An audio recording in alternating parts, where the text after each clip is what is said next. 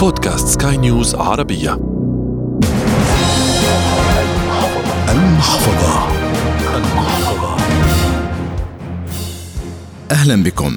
طوابير في مطارات العالم، أزمة حقائب ضائعة، أزمة تأجيل رحلات، كل هذا وأسعار التذاكر مرتفعة بشكل لم يسبق له مثيل. كثير من خطط العطلة الصيفية ألغيت بسبب غلاء أسعار التذاكر، فالعائلات سترهقها الإجازة ربما لأكثر من سنة إذا أنفقت على السفر أكثر مما كان في الحسبان، وربما يصل إلى أكثر من الضعف.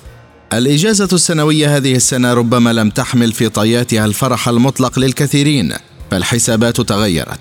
ارتفاع أسعار النفط أثر على كل المجالات حول العالم، فتكاليف إنتاج الإبرة ارتفعت، وكذلك تكاليف إطلاق الصاروخ وما بينهما ارتفع بكل تأكيد، وكذلك الخدمات. حلقة جديدة من المحفظة تأتيكم عبر منصة بودكاست سكاي نيوز عربية، معي أنا أحمد الآغا في الإعداد والتقديم، فكونوا معنا.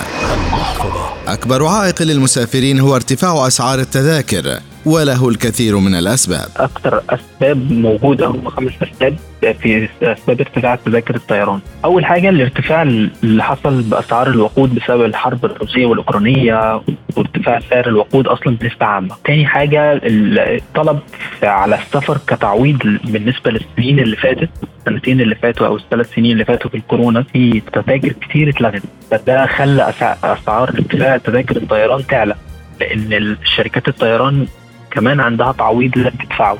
ثالث حاجة مثلا احنا بنتكلم فيها ان في موظفين كتير تم استقالتهم، فكان في صعوبة في التوظيف. غير كده في عندنا خسائر كتير بالنسبة لشركات الطيران، وقفت الطيران لمدة سنتين، فنقدر نقول تعويض الخسائر. كمان شركات الطيران ما اشتغلتش بكامل قوتها كاملة، في طيارات أقل بكتير اللي بتشتغل.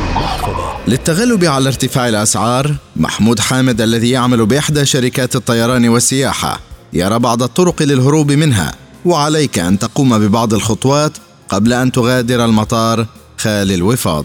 احنا عندنا طرق كتير بموضوع ان انت تحجز باقل الاسعار. في الطرق اللي هي العاديه ان انت يعني بتحجز بعيدا عن المناسبات، المواسم زي العيد.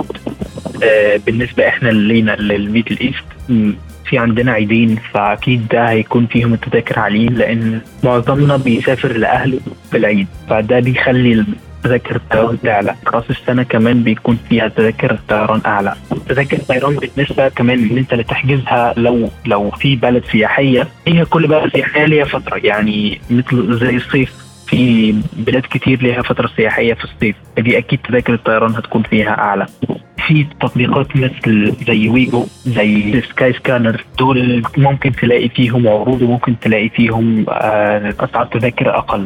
شوفي غالباً غالبا شركة الطيران بتتحمل مسؤولية تأخير الحقائب، بس انت عندك فيه في المطار يعني عندك اجراءات لازم تعملها وانت وانت في المطار. لو لو الحقيبة اتأخرت او او حصل فقد فيها او كده، لو في حالة فقد الحقيبة بتكون في حاجة اسمها شركة تأمين الركاب، وفي شركة اسمها إدارة الجمارك، في امن امن الميناء بتاع المطار، في حاجة اسمها لجنة ثلاثية، دي ما بتبقى موجودة في المطار، دي اللي هي شرطة تأمين الركاب وإدارة الجمارك وأمن شركة الميناء بتاعة المطار الجوي. دول بيعملوا أول حاجة فحص المحتويات الحقيبة وتحرير مطار بمحتوياتها، وهم بيدوها للإدارة بتاعة المفقودات اللي في المطار.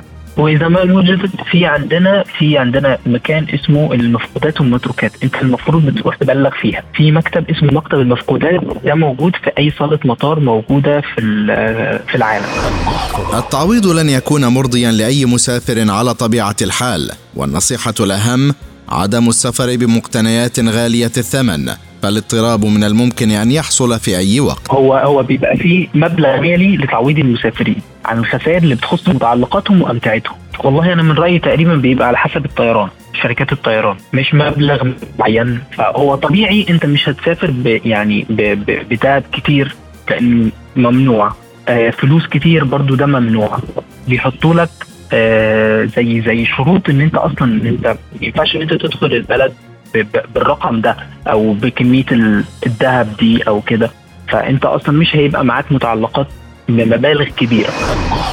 محمود حامد الموظف في شركه طيران وسياحه يرى أن من ألغيت رحلته عليه طلب تعويض من الشركة الناقلة. آه طبعا لازم يطلب تعويض، إلا لو الشركة كانت بلغت قبلها ويبقى في ما بينك وبين الشركة أي محادثات أو أو يكون الشركة معرفاك، فبيأجلوا لك يا إما السفر يا إما بيعوضوك عن السفر، وده حاجة أساسية لازم المستهلك يكون طلبها من من الطيران، من شركات الطيران أو الشركة اللي هو حجز منها. لو تأخير من شركة الطيران على حسب التأخير جوي أو تأخير بسبب أحوال الجو، بسبب في دواعي كتير ما في ملوش حق إن هو ياخد عليها تعويض. وفي حاجات تانية بياخد فيها تعويض، يعني مثلا كيس حصلت معايا زمان، الطيارة بتاعتي اتأخرت بس دي كانت لمدة أكتر من ست ساعات، شركة الطيران عوضتني إن أنا أجلت الطيارة لتاني يوم، واليوم ده اللي أنا هقعد فيه قعدت في فندق في المطار لحد تاني يوم، تاني يوم أنا سافرت. حركة السفر حول العالم عادت بقوة لمستويات ما قبل كورونا، والمشاهد التي رأيناها حول العالم لتأخير الرحلات وتكدس الحقائب ستزول بعدما تعوض شركات الطيران والمطارات موظفيها التي أقالتهم كورونا. وتذكر دائما أنك أدرى، فقرارك بين يديك.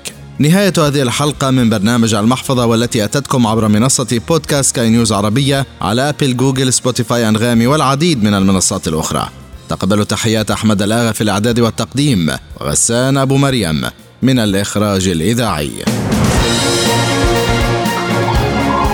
المحفظة.